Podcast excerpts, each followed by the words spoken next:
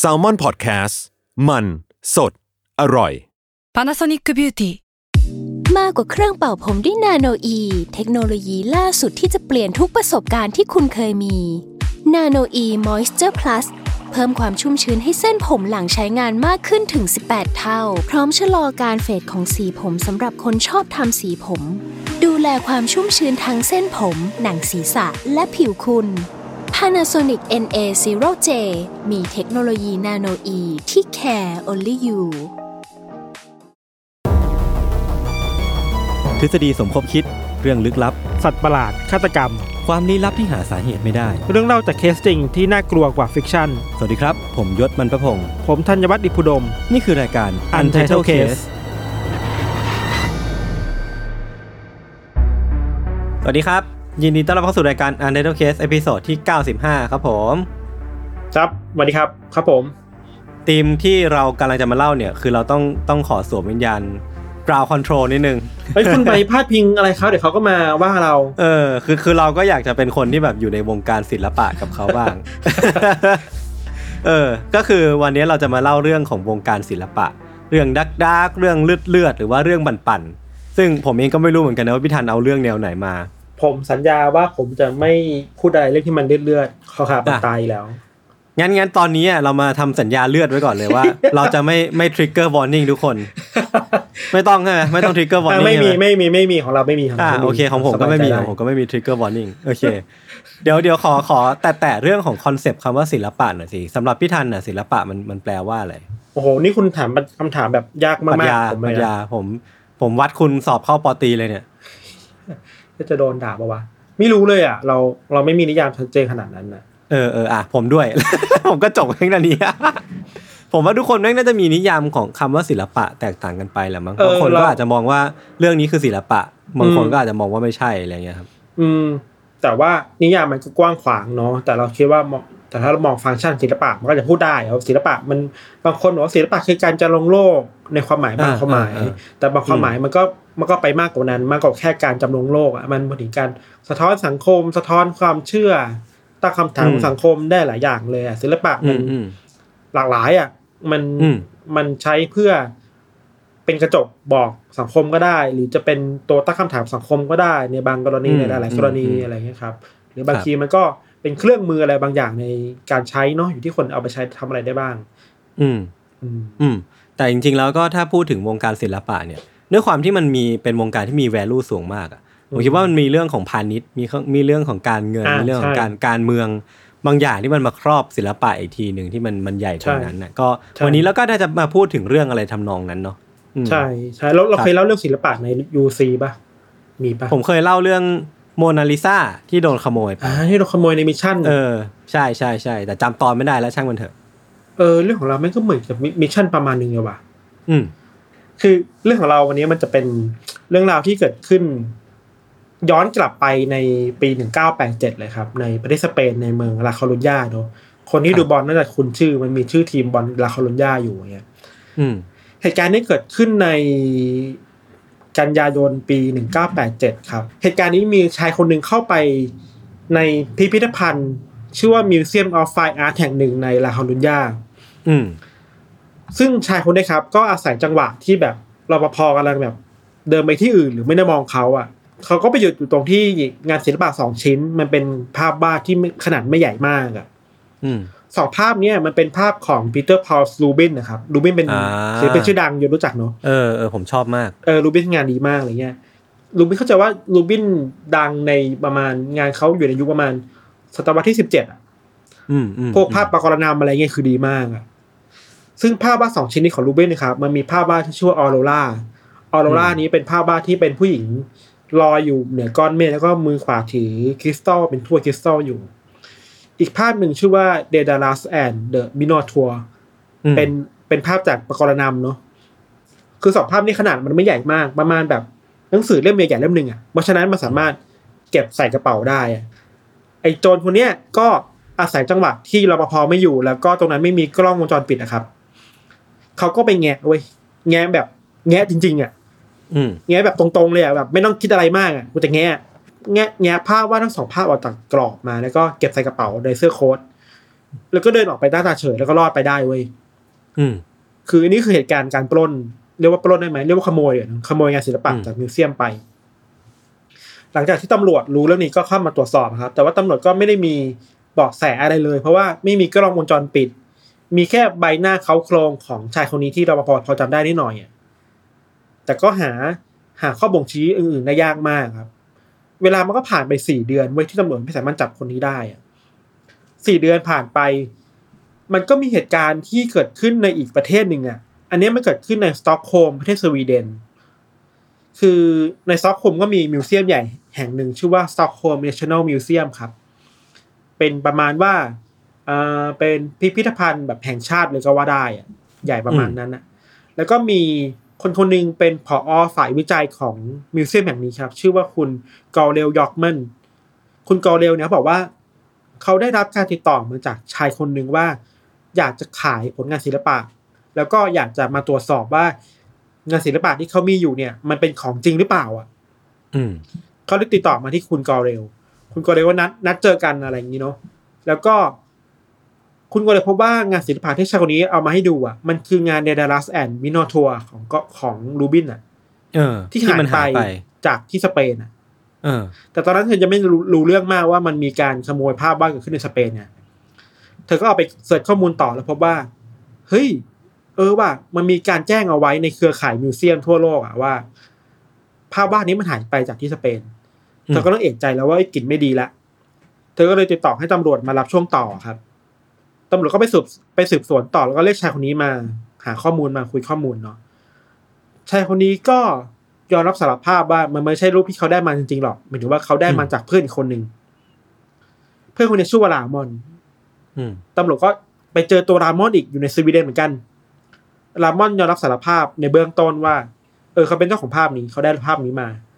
แต่ว่าเขาก็แบบได้มาจากเพื่อนอีกคนหนึ่งอะมันก็แบบไปเรื่อยๆอย่างนี้เนาะเออมันเริ่มมีหลายทอดเลยเนาะเริ่มไม่ได้ทอด แต่ว่าความน่าสนใจของของตัวรามอนนี่คือว่าตำรวจไปค้นค้นบ้านรามอนในสวีเดนนะครับเราพบว่าในบ้านของรามอนมีพาสปอร์ตอยู่ และพาสปอร์ตมันบ่งชี้ได้ว่าเขาอยู่ในสเปนในช่วงที่ภาพวาดนี้มันหายไปอะอืมขณะเดียวกันที่อยู่ที่รามอนอยู่ในในคอลุญญาก็ใกล้กับมิวเซียมมากๆเลยอะอืมทั้งโรงเรียนทั้งบ้านที่เขาอยู่อะ คือใกล้มากเว้ยแปลว่า คือเซนส์ของตำรวจคิดว่าเนี่ยใช่แน่นอน อืม อาจจะไม่มีหลักฐานมาตัวได้ขนาดนั้นแบบเซนส์มันบอกอะ สุดท้ายแล้วคดีนี้ก็แบบไปถึงชั้นศาลนะครับตำรวจก็ส่งให้อัยการในการสั่งฟ้อง คดีนี้มันสู้กันมาสามศาลนายศอืมคือสู้สู้ยาวนานมากหลายปีมาก สุดท้ายแล้วถึงขั้นศาลฎีกา Supreme Court อะ อืมอืมสุดท้ายแล้วคือมันมีการสู้ในคดีที่แบบว่าอัยการก็ไปเบิกตัวเจ้าหน้าที่คุณกอเรลอะที่อยู่ใน museum อะมาช่วยยืนยันหน่อยว่าภาพนี้เป็นของจริงใช่ไหมอืม สิ่งที่คุณกอเรลทำคือว่าเธอปริ้นเอารูปของจริงที่มีอยู่ในงานวิจัยหนังสือครับ กับปริ้นที่แบบภาพที่รามอนมีอะเอามาเอามาแนบกันแล้วพบว่าลายเส้นต่างๆ มันตรงกันเป๊ะเลยอะอืมนี่มันแปลว่านี่คือของจริง แล้วรามอนขโมยมา อืมเราไม่แน่ใจว่าในกระบวนการของสวีเดนนะครับเขามีกฎอะไรบางอย่างที่คนที่เป็นถูกพิพากษาแล้วยังมีเวลาในการแบบ ยังไม่ต้องเข้าถูกเรือนจำยังไม่ต้องถูกพาตัวไปเรือนจำในทันในทันทีอะเออเหมือนจะมีระยะเวลาประมาณหนึ่งอะ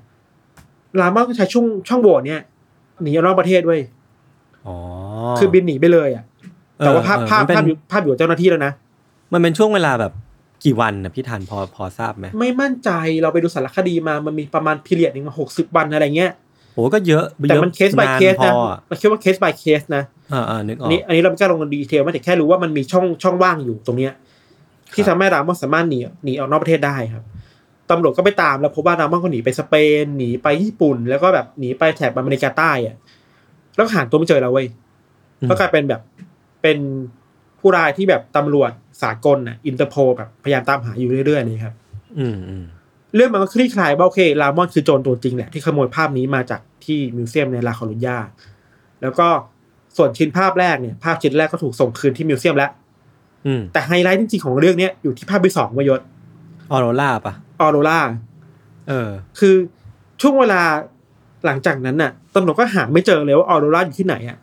สองอ่าฮะคนไปตามหาพวกตลาดมืดต่าง ๆ ที่มีการซื้อขายงานขโมยกันน่ะก็หาไม่เจอเว้ย เวลามันผ่านไปจนถึงประมาณช่วงปลายเดือนเมษา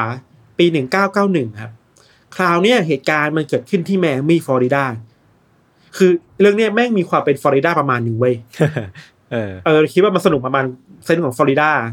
คือเรื่องราวเป็นอย่างนี้ว่า ในวันที่ 25 เมษายน 1991 ครับ ตำรวจสายปราบปรามยาเสพติดในไมอามี่อะเขามีสายตำรวจอยู่เนาะ แบบไปแฝงตัวตามแก๊งต่างๆอะไรเงี้ย สายโทรมาบอกตำรวจว่า เฮ้ยมันมีคนกลุ่มหนึ่งที่พยายามจะขายภาพงานศิลปะว่ะ อืม คนกลุ่มนี้นำโดยผู้หญิงคนหนึ่งชื่อว่าลอรี่ แล้วก็บอกด้วยนะว่าลอรี่เนี่ยอยากจะขายภาพของลูบินส์ด้วยอ่าฮะตำรวจก็เฮ้ย มันยังไงเนี่ย เออตำรวจก็เลยคิดว่าโอเค เดี๋ยวเราจะตั้งทีมพิเศษขึ้นมาล่อซื้อกัน เป็นทีมแบบปฏิบัติการพิเศษเลยอะ่ะอืมอืมมเพื่อจับกลุ่มคนกลุ่มนี้ให้ได้หรือว่าอาจจะแบบ โยงไปถึงคนที่อยู่เบื้องหลังให้ได้ครับ ทีมพิเศษเนี่ยครับเขามอบหมายให้ตำรวจคนหนึ่งที่มีประสบการณ์มากๆ เก่ามากๆ เป็นเป็นแกนนำอืมคนนี้ชื่อคุณแฟรงค์เป็นตำรวจแบบ เก่ามากเราจะเปรียบเปรียบเทียบยังไงดีอะถ้าเปรียบเทียบแบบหนังฮ่องกงคืออู้หมงตาเนกอะปะเออเออเออตัวเซียนตัวเซียนประสบการณ์เยอะเออหรือถ้าเป็นแบบเกาหลีคือแบบเขาเรียกว่าอะไรคุณคุณมาดงซอกอะ ที่เล่นเทนทูบูซานเป็นตัวแบบคนแบบกล้ามใหญ่ๆอ๋นี่หรอปะอบล็อกบล็อกหน่อยใช่ไหมเออเออที่แบบเออแข็งแกร่งหน่อยอะกกคือ รูปแบบนั้นเนี่ยตัวใหญ่ๆเก่าๆอะเออก็คือคุณคุณแฟรงค์เนี่ยก็แบบ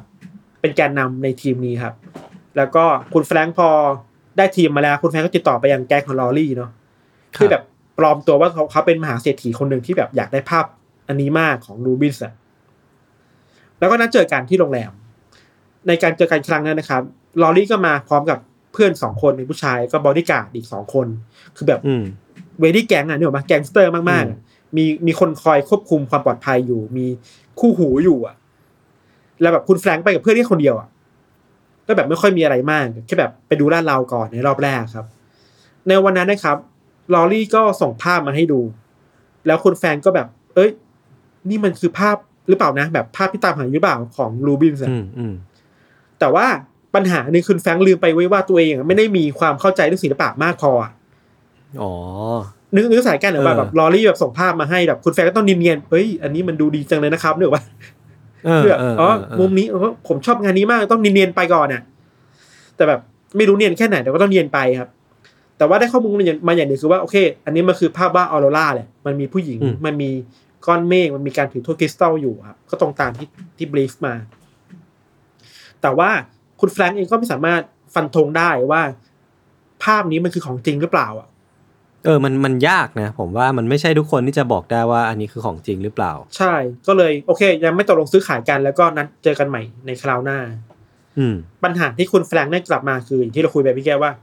พิสูจน์ไม่ได้ว่านี่คือของจริงหรือเปล่า อะ อืมเขาเพราะฉะนั้นเขาเลยต้องหาผู้เชี่ยวชาญมาช่วย confirm ให้ได้เว้ยว่า ภาพเนี่ยคือของจริง มันคือภาพรูบินจริง ๆ ที่ถูกขโมยมา อืม อืม แล้วตำรวจเองก็แบบไม่ได้มีคนที่เชี่ยวชาญอยู่ในไมอามี่เลยอะหมายถึงว่าในไมอามี่ไม่ได้มีผู้เชี่ยวชาญด้านศิลปะของรูบินเลยครับอืมตำรวจก็เลยแบบไปไปค้นห้องสมุดเว้ยไปตามหาอ่านหนังสือแบบ ประวัติศาสตร์ศิลปะต่างๆอะไรเงี้ย แล้วพบว่าโอเคมันก็มีหนังสือที่เกี่ยวกับรูบินด้วย แล้วคนเขียนนะชื่อว่าศาสตราจารย์จูลี่เฮลส์ก็เลยติดต่อไปที่อาจารย์จูลี่ ปัญหาคืออาจารย์จูลี่สุขภาพไม่ค่อยดี เธอแก่แล้วอะ ไม่สามารถบินมาจาก เมืองอื่นเพื่อมาเพื่อมาแมอามีได้อะอาจารย์จูลี่ก็เลยแบบส่งต่อ ไปให้อาจารย์อีกคนหนึ่งที่ทำงานด้วยกัน อาจารย์คนนี้ชื่อว่าอาจารย์ชาลส์คลิปเนอร์อืมอาจารย์ชาลส์นี่เราจะบอกก่อนว่าเป็นตัวละครสำคัญมากๆในเรื่องนี้เลยเว้ยคือแกจะมีความเบียวนิดๆอะคือเออคือตอนที่แกบอกว่ามีตำรวจโทรหาแกที่นิวยอร์กคือแกอยู่นิวยอร์กเนาะโทรมาแกตกใจมากเว้ยเพราะว่ากลัวว่าตัวเองแบบจะตกอยู่ในข้อหาค้ายาเสพติดอะ คือตำรวจมันคือตำรวจสายยาเสพติดอะอ๋อคือแนะนำตัวเนี่ยหรอป่ะสวัสดีครับผมมาจากตำรวจจากเออแมอามี่ครับ มาจากกองยาเสพติดครับเออเออออะไรเงี้ยแกสนใจเว้ยว่าเชี่ยกูแบบกูทำอะไรผิดปะวะร้อนตัวไปก่อน ร้อนตัวไปก่อนแล้วพอตำรวจอธิบายว่าเนี่ยอาจารย์ผมจะมาขอให้อาจารย์ช่วยเหลือนะ เรื่องแบบช่วยยืนยันเรื่องงานศิลปะให้หน่อยเป็นงานของรูบินน่ะ อาจารย์แกบอกแกแกตื่นเต้นมากๆเลย เพราะว่าแกเป็นคนที่อินงานของรูบินมานานมากอะอืม ทางชีวิตที่แกสอนศิลปะมาแกสอนงานรูบินเยอะมาก แกแบบ แกกจะแบบป้ายยาเด็กๆให้ให้รู้จักงานรูบินตลอดอะว่างานรูบินมันเท่ยังไงมันดียังไงครับ แล้วก็พอตำรวจบอกว่าเนี่ยอาจารย์อยากให้อาจารย์มาช่วยในปฏิบัติการนี้หน่อยอืมมาช่วยล่อซื้อด้วยกันหน่อย อาจารย์ก็ตื่นเต้นมากเว้ยเพราะว่าแกบอกว่า ความฝันของแกตอนเด็กคือการเป็นนักแสดงอะอ๋อโอ้ผมชอบอาจารย์คนนี้ว่ะแกบอกแกตื่นเต้นมากว่า เออแกอยากเป็นนักแสดงมาตั้งแต่เด็กๆแล้วอะแล้วพอรู้ว่าเออแกจะเข้าไปอยู่ในทีมของการล่อซื้ออะซึ่งเป็นการแสดงอะแกแบบอืมเฮ้ยเนี่ยความฝันเป็นจริงแล้วอะโอ้โหจะมีสักกี่คนมาที่ตื่นเต้นกับการที่ไปอยู่กับภารกิจเนี้ยเป็นผมผมกลัวนะเว้ยคือแกอย่างที่เราบอกแกก็เบียวเบียวๆนิดๆอะเออเจ๋งอะเออเอผมอชอบอะแล้วอย่างที่เราบอกว่าอาจารย์อาจารย์ชาลส์เองแกก็เชี่ยวชาญเรื่องรูบินจริงๆนะคือ แกศึกษามาแกทำ research มาเรื่องงานงานของรูบินมาตลอดนะครับอืม ดังนั้นตัวแกเองนี่แหละจะเป็น key man คนสำคัญที่จะมาฟันธงในสุดท้ายของคดีเนี้ยว่า ภาพวาดที่แก๊งนี้เอามาขายอะเป็นของจริงหรือเปล่าอะอืมพอนัดแนะเวลาที่เหมาะสมครับ อาจารย์ชาลส์เองก็บินจากนิวยอร์กมาไมอามี่เว้ยเพื่อมาร่วมงานปฏิบัติการล่อซื้อภาพวาดระดับโลกอะเหนือว่าอืมอืมจากอาจารย์คนหนึ่งอะอาจารย์ที่แบบสอนแต่ในมหาลัยอะอยู่ดีวันนี้คืนดีที่กูจะกลายเป็นคนที่แบบ ในหนังแบบ CSI แล้วอะ เออเออเออได้มาได้มาแบบเขาเรียกว่าได้ได้มา recover ศิลปงานของศิลปินที่ตัวเองชอบด้วยปะเออ ได้มางนกอบกู้อะเออเออได้มาช่วยเหลือรูบินน่ะ เออ โหแม่งตื่นเต้น คือก่อนการนัดพบกับแก๊งลอรี่ครับพวกตำรวจก็เรียกอาจารย์มาซักซ้อมแผนกันก่อนเนาะคือมันคืองานใหญ่อะตำรวจก็แนะแนะว่าเดี๋ยว คุณแฟรงค์เนี่ยก็จะแบบโลเพต่อไปว่าเป็นเศรษฐีที่อยากได้งานนี้จริง ๆ จากแก๊งของลอรี่อะอืม ส่วนอาจารย์อะอาจารย์ไม่ต้องแสดงเลยอาจารย์เป็นตัวเองไปเลย อาจารย์แนะนำไปเลยว่าอาจารย์เป็นผู้เชี่ยวชาญด้านศิลปะแล้วจะมายืนยันว่าภาพนี้เป็นของจริง ถ้าจริงแล้วเดี๋ยวคุณแฟรงค์จะซื้อต่ออะนึกออกปะอืมอืมคืออาจารย์ไม่ต้องทำอะไรเลย แสดงแบบตัวเองหมดเลยอะแล้วก็ขั้นตอนหนึงเราสนุกมากเว้ยคือ ตอนที่บรีฟกันในห้องในโรงพักอะตำรวจคุยกันว่าเนี่ยทุกคนอยากใส่เสื้อเกราะนะเพราะว่ามันมีบริการของแก๊งลอรี่มาด้วยแล้วกลัวว่าจะมีติดอาวุธนะครับ แต่ว่าอาจารย์ชาวส์อะจะไม่ใส่เสื้อเกราะเว้ยโอ้โห คือโคตรสู้ คือตำรวจอะไม่คือตำรวจไม่ให้แกใส่เว้ยเออ เพราะว่าตำรวจกลัวว่าถ้าแกใส่แล้วแกจะแบบไม่เนียนอะนึกออกปะอ่าอ่านึกออกนึกออกเลิกลักเลิกลักเลิกจะเลิกลากอะอะอาจจะคือตำรวจทุกคนจะมีความเป็นแบบ เนียนมาแล้วเคยใส่มาบ่อยแล้วอะ จะรู้ว่าต้องทำตัวยังไงอะแต่อาจารย์คือนักวิชาการอะนึกออกถ้าอาจารย์ใส่คงแบบต้องเลิกลากต้องมีต้องมีพิรุธอะแต่มันก็อันตรายขึ้นนะ ผมว่า เราเราเข้าใจว่ามากๆอะตำรวจเองตำรวจวางแผนให้อาจารย์แบบปลอดปลอดภัยที่สุดนะครับ คือจะไม่พาอืมอาจารย์อยู่ในปฏิบัติการในช่วงที่จับกลุ่มอะจะพาอาจารย์ออกครัจากบโรงแรมก่อนอะไรอย่างเงี้ยเนาะแผนการคือคุณแฟรงก์อะ แล้วก็อาจารย์ชาวส์อะจะเข้าไปเจรจากับแก๊งลอรี่ในโรงแรม เข้าใจในห้องพักครับอืมโดยคุณแฟรงก์ก็จะขอดูภาพบ้านนั้นอีกรอบหนึ่งแล้วส่งต่อให้อาจารย์ชาวช่วยฟันธงว่า นี่คือของจริงใช่ไหมถ้าอาจารย์ชาวตอบว่าตอบตอบว่านี่คือของจริง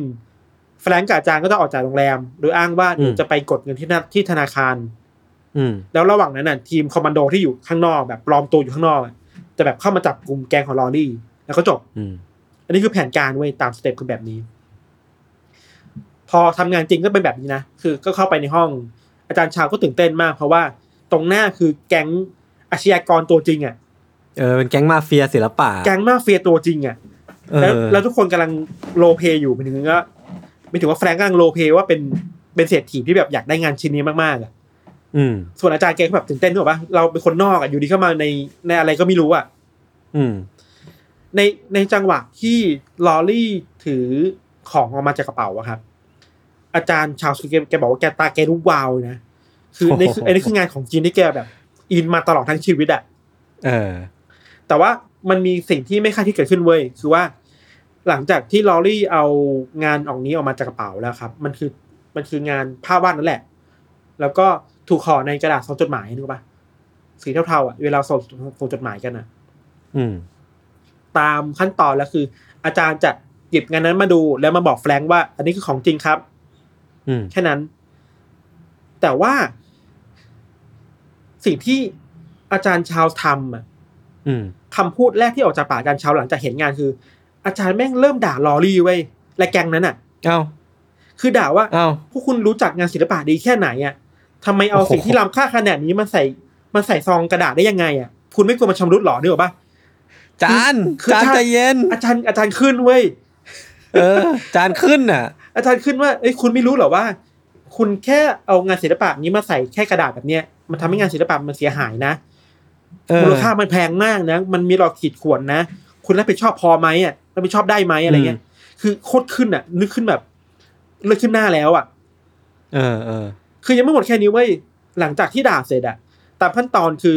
ต้องบอกแฟรงค์ว่านี่ของจริงใช่ป่ะอาจารย์ไม่อืมบอกเว้ยอาจารย์เปิดเลคเชอร์ในห้องอะโอ้โหคือเราก็แบบจานจานมาเปิดค้านในห้องไม่ได้ คืออาจารย์แบบเปิดคลาสในห้องแล้วแบบเลคเชอร์วิชาศิลปะกับทั้งแก๊งนั้นให้ฟังว่า คุณรู้ไหมว่าศิลปะโอ้โหคืออะไร มันงานของรูบินมันมีคุณค่าแค่ไหน ประวัติศาสตร์มันคืออะไรอะครึ่งชั่วโมงอะยศเราครึ่งชั่วโมงครึ่งชั่วโมงนั่งเลคเชอร์ครึ่งชั่วโมงในห้องนั้นน่ะทุกคนก็อ๋อครับครับอะไรเงี้ยนึกปะเรานึกภาพไม่คงแบบเป็นเป็นบรรยากาศที่ awkward ประมาณหนึ่งอะแบบโคตร awkward อะกูไม่เอ้ยกูไม่ได้จะมาเรียนคลาสศิลปะทำไมมันสอนกูด้วยเราได้ถึงแฟรงก์อะอุ้มหมงตาที่อยู่ข้างๆอาจารย์อะเออคงแบบเออคงแบบเอไปอจับเข่าอาจารย์ใจเย็นเดี๋ยวเดี๋ยวผิดแผนนะผิดแผนอะไรเงี้ย จานเลือกขึ้นหน้าจานไม่ฟังแล้ว ผมว่าจานมีคนมาดูหมิ่นศิลปะ แล้วเราลืมเล่าไปว่าคุณแฟรงก์ตอนที่เข้าไปอะ แกก็ติดไวเลสเอาไปที่ตัวไอ้นะเว้ยอืมเราจะนึกภาพสิว่า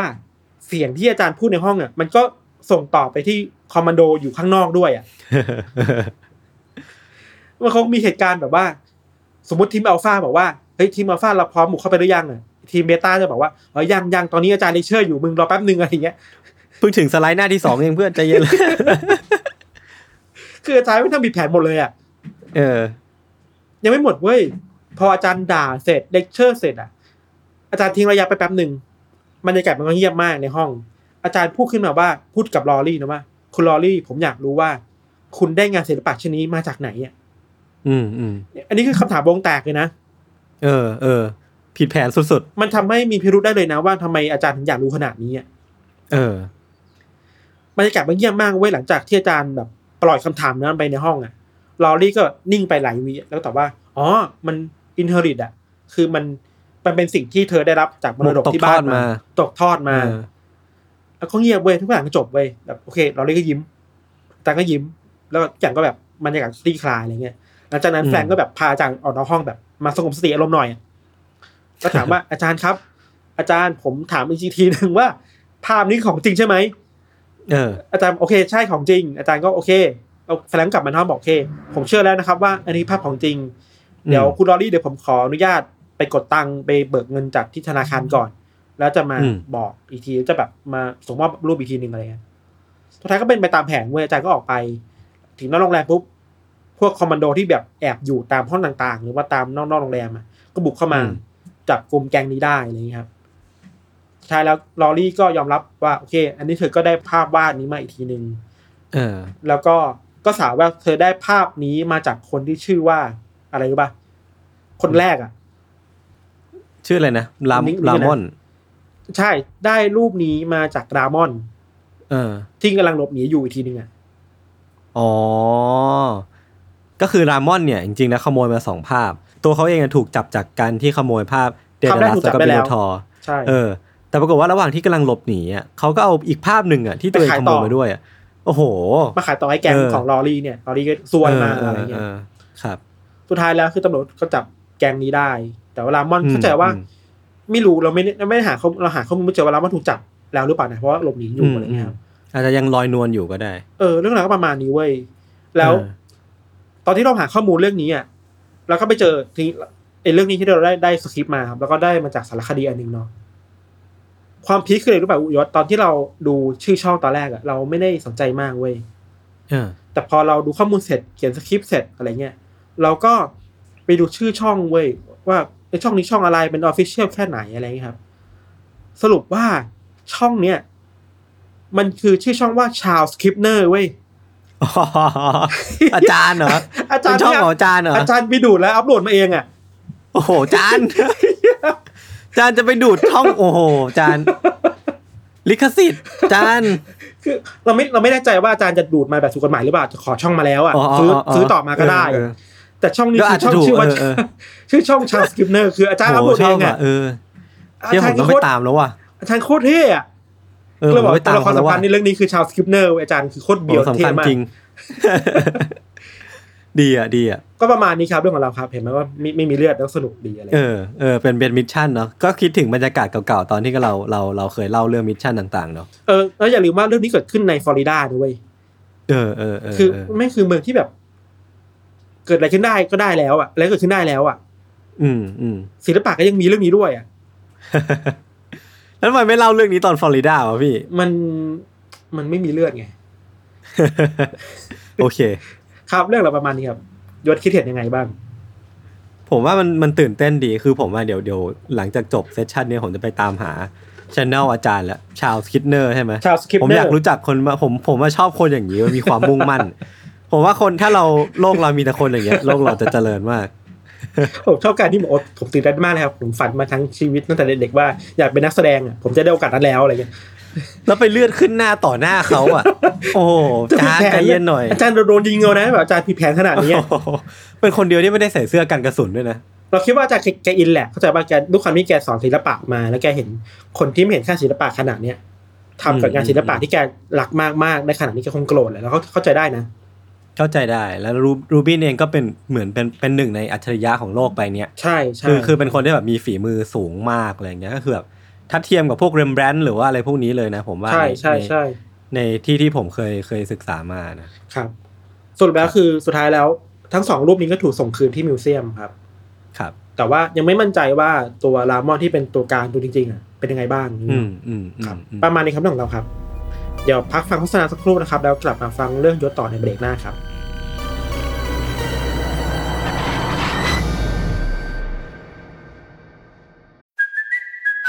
Kaylee Cuoco for Priceline. Ready to go to your happy place for a happy price? Well, why didn't you say so? Just download the Priceline app right now and save up to 60% on hotels. So, whether it's Cousin Kevin's Kazoo concert in Kansas City, go Kevin, or Becky's Bachelorette Bash in Bermuda, you never have to miss a trip ever again. So, download the Priceline app today. Your savings are waiting. Go to your happy place for a happy price.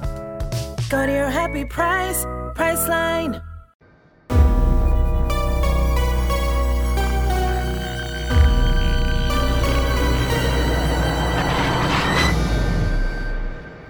โอเคครับ กลับมาอยู่ที่เบรกที่ 2 ของรายการ Under the Case ตอนที่ 95 นะครับ ก็ผมก็แปลกใจเหมือนกันที่พี่ทันเล่าเรื่องที่ไม่มีเลือด เพราะว่าตัวผมเองเนี่ยก็เตรียมมาว่าพี่ทันจะเล่าเรื่องโหดๆเว้ยอ่าตัวผมก็เลยแบบไม่ได้เตรียมเรื่องนี้โหดมากๆแล้วก็เอาเอาเรื่องที่ตัวเองชอบมาแทนแล้วเออยศอยู่ยังไงวะชีวิตที่แบบไม่มีเลือดอะ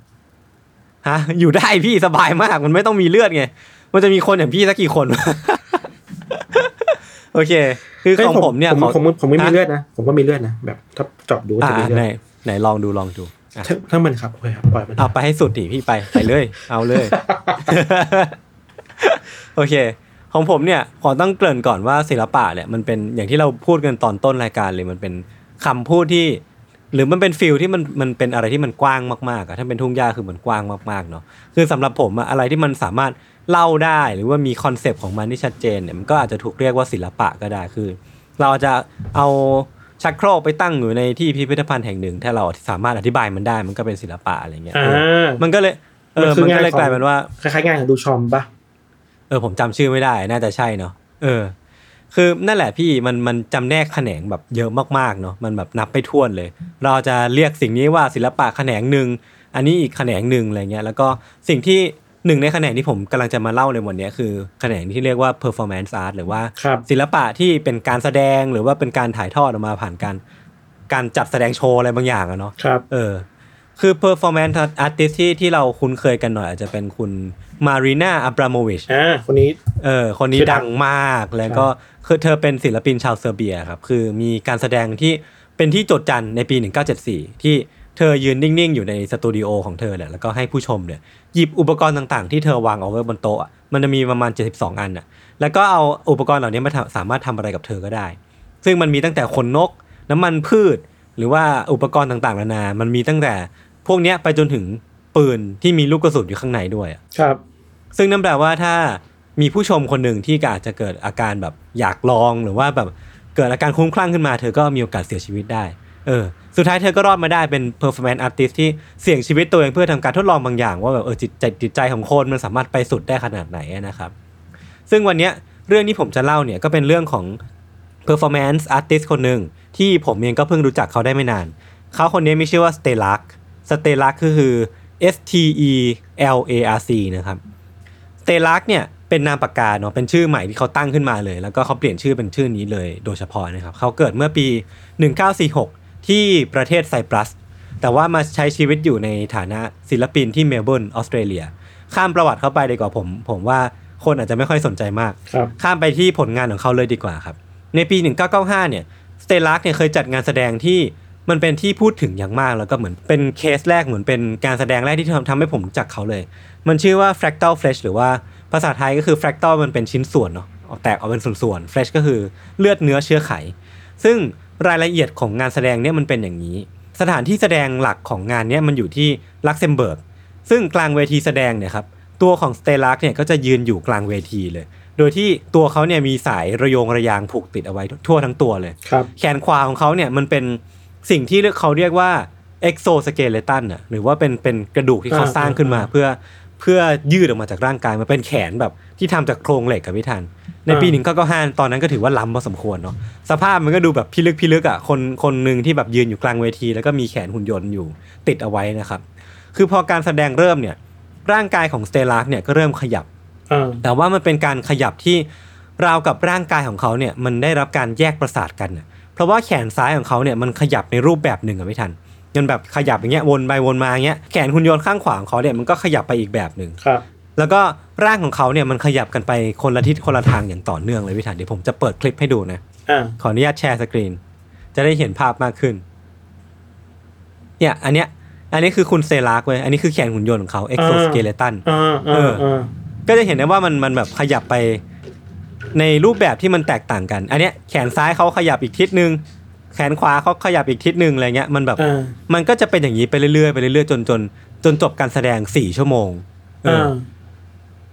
ซึ่งสาเหตุที่มันเป็นเช่นนี้ได้อะพี่ทันเพราะว่าตัวเวทีที่ลักเซมเบิร์กเนี่ยพี่ทันมันถูกเชื่อมเข้ากับสถานที่จัดแสดงอื่นๆ อีก 3 ที่ผ่านระบบอินเทอร์เน็ต 3 สถานที่นั้นน่ะมันคือปอมปิดูในปารีส Media Lab ที่เฮลซิงกิ แล้วก็งานประชุมแห่งหนึ่งในอัมสเตอร์ดัม ซึ่งสถานที่แต่ละแห่งเนี่ยมันจะมีกลุ่มคนดูที่กำลังดูการถ่ายทอดสดสเตลักที่ลักเซมเบิร์กอยู่ แล้วก็ผู้ชมจากแต่ละที่เนี่ยครับ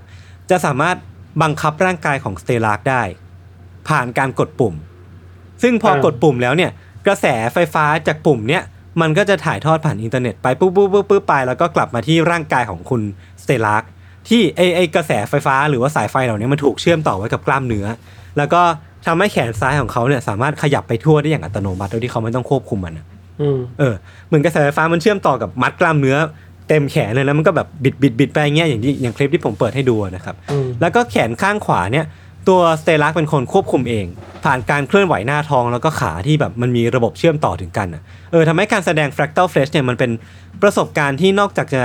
แยกระหว่าง mind กับ body แล้วอะเพราะว่าเขาไม่ได้ควบคุมแขนซ้ายของตัวเองอะมันมีคนจาก สามทิศทางอะที่ควบคุมแขนซ้ายเขาอยู่อะอืมแต่เขาควบคุมแค่ exoskeleton อะมันเป็นแขนหุ่นยนต์อะอืมที่เขาสามารถควบคุมได้ คือมันก็เลยแบบแยกระหว่างจิตใจแล้วก็ร่างกายออกมาอืมและก็จากร่างกายนั้นอะเขาก็แยกร่างกายแขนซ้ายกับร่างกายแขนขวาอีกอะอ่าเออคือเก็ตมันมันมันแยกแยกแยกแยกอีกอะเออมันมันก็เลยแบบสะท้อนคำว่า fractal flesh ประมาณหนึ่งอะเนาะอืมซึ่งเท่าที่ผมไปอ่านบทสัมภาษณ์ของคุณสเตลักมานะครับเขาว่าสิ่งที่เขาต้องการจะ express ออกมาในงานเนี้ย ก็คือคอนเซปต์ของคำว่า fractal flesh นั่นแหละซึ่งมันก็คือชื่องานนั่นแหละครับเขาบอกว่า fractal flesh เนี่ยมันเป็นไอเดียที่ว่าด้วยการซ้อนทับของร่างกายแล้วก็ชิ้นส่วนของร่างกาย ที่มันดูเหมือนจะแยกกันเนาะแต่ว่ามันถูกเชื่อมมาไว้ด้วยอิเล็กทรอนิกส์อะที่นำที่มันนำไปสู่ pattern การเคลื่อนไหวที่มากมายพี่ทันเพราะว่าสุดท้ายแล้วเนี่ยสองประสาทอะแขนขวากับแขนซ้ายมันแยกจากกันโดย โดยสิ้นเชิงอืมมันนำไปสู่การการเคลื่อนไหวที่แขนขวามันจะเคลื่อนไหวอย่างนี้ ในขณะที่แขนซ้ายเนี่ยเคลื่อนไหวอย่างนี้ มันเป็นแพทเทิร์นที่ไม่ซ้ำกันแล้วมันมันนำไปสู่รูปแบบการเคลื่อนไหวร่างกายที่มันเยอะแยะมากมาย เออ ผมมองว่ามันมันมันเป็นอะไรที่มันน่าสนใจมากๆเลยเนอะอืมเออพี่ทันพี่ทันรู้สึกยังไงกับการการแสดงนี้ น่าสนุกดีนะหมายถึงว่า เออ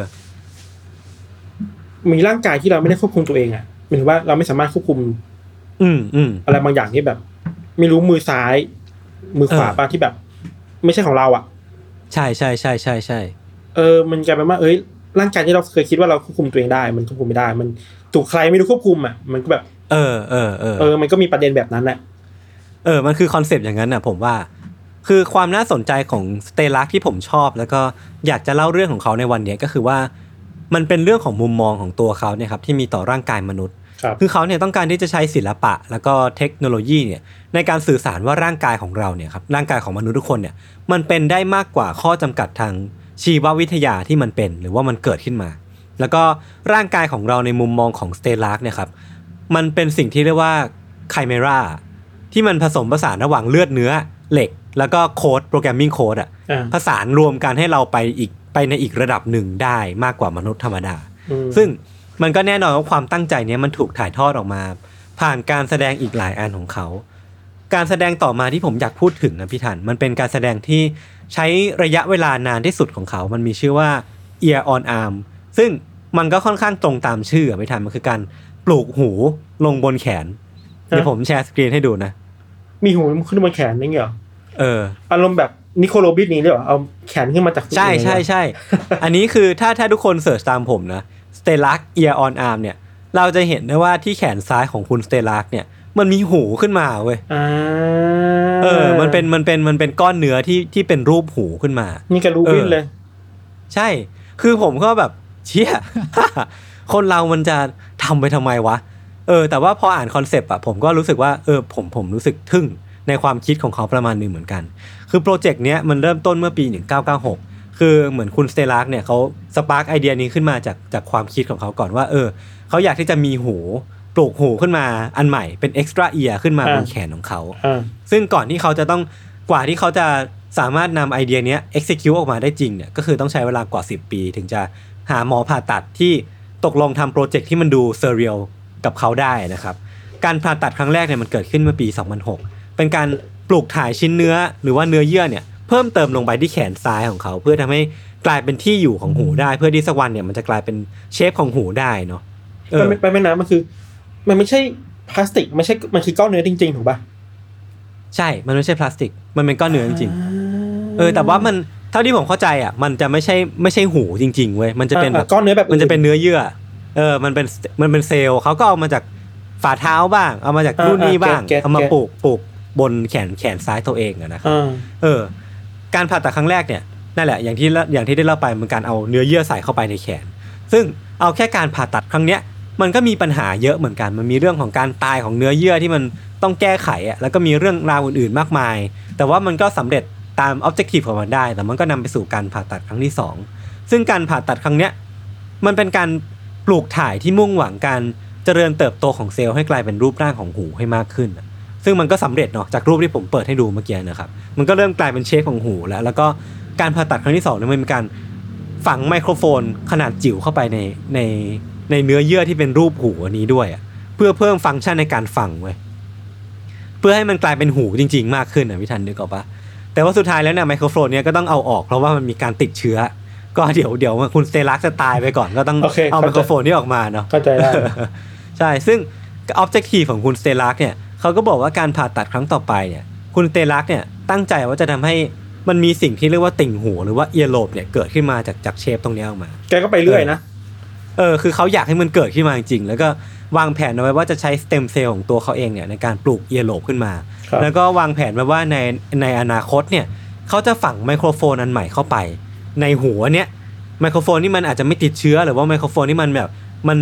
สามารถ capable ในการอยู่ในร่างกายของเราได้อะแล้วก็ทำการบันทึกเสียงแล้วก็ถ่ายทอดเสียงที่เขาที่ที่เขาได้ยินจากหูพิเศษของเขาเนี่ยอืม ไปให้คนทั่วทั้งโลกฟังผ่านระบบอินเทอร์เน็ตเว้ย คือเขาจะสร้างเว็บขึ้นมาแล้วก็ให้คนสามารถ access เพื่อฟังเสียงจากไมโครโฟนที่หูของเขาได้แบบสดๆอะอ่าเออเนี่ยคือคือแผนในโปรเจกต์ระยะยาวเนาะ เออ คือเขาเนี่ยให้สัมภาษณ์เอาไว้ว่า หูข้างเนี้ยมันไม่ใช่ของผม ผมมีหูสองข้างที่ใช้งานได้อย่างดีเยี่ยม คือให้ยกตัวอย่างก็คือว่าอาจมีใครสักคนที่อยู่ในเวนิสเนี่ย แต่ได้ยินว่าหูของผมที่อยู่ที่เมลเบิร์นเนี่ยได้ยินว่าอะไร คืออันเนี้ยคือ คือ objective ของเขาเลยนะครับ ในอีกบทสัมภาษณ์เนี่ยเขาบอกว่าในอนาคตเนี่ยมันอาจจะเกิดความเป็นไปได้ที่ว่าวันเนี้ยเราอาจจะอยากมองเห็นด้วยตาของใครสักคนที่ลอนดอน ฟังด้วยหูของคนที่มอนทรีออลโดยที่แขนข้างซ้ายของของของตัวเราเนี่ยมันถูกควบคุมโดยใครบางคนในโตเกียว ในขณะที่ตัวเราเองเนี่ยอยู่ที่ซานฟรานซิสโกอ่าคือเรียกได้ว่ามันมันพุช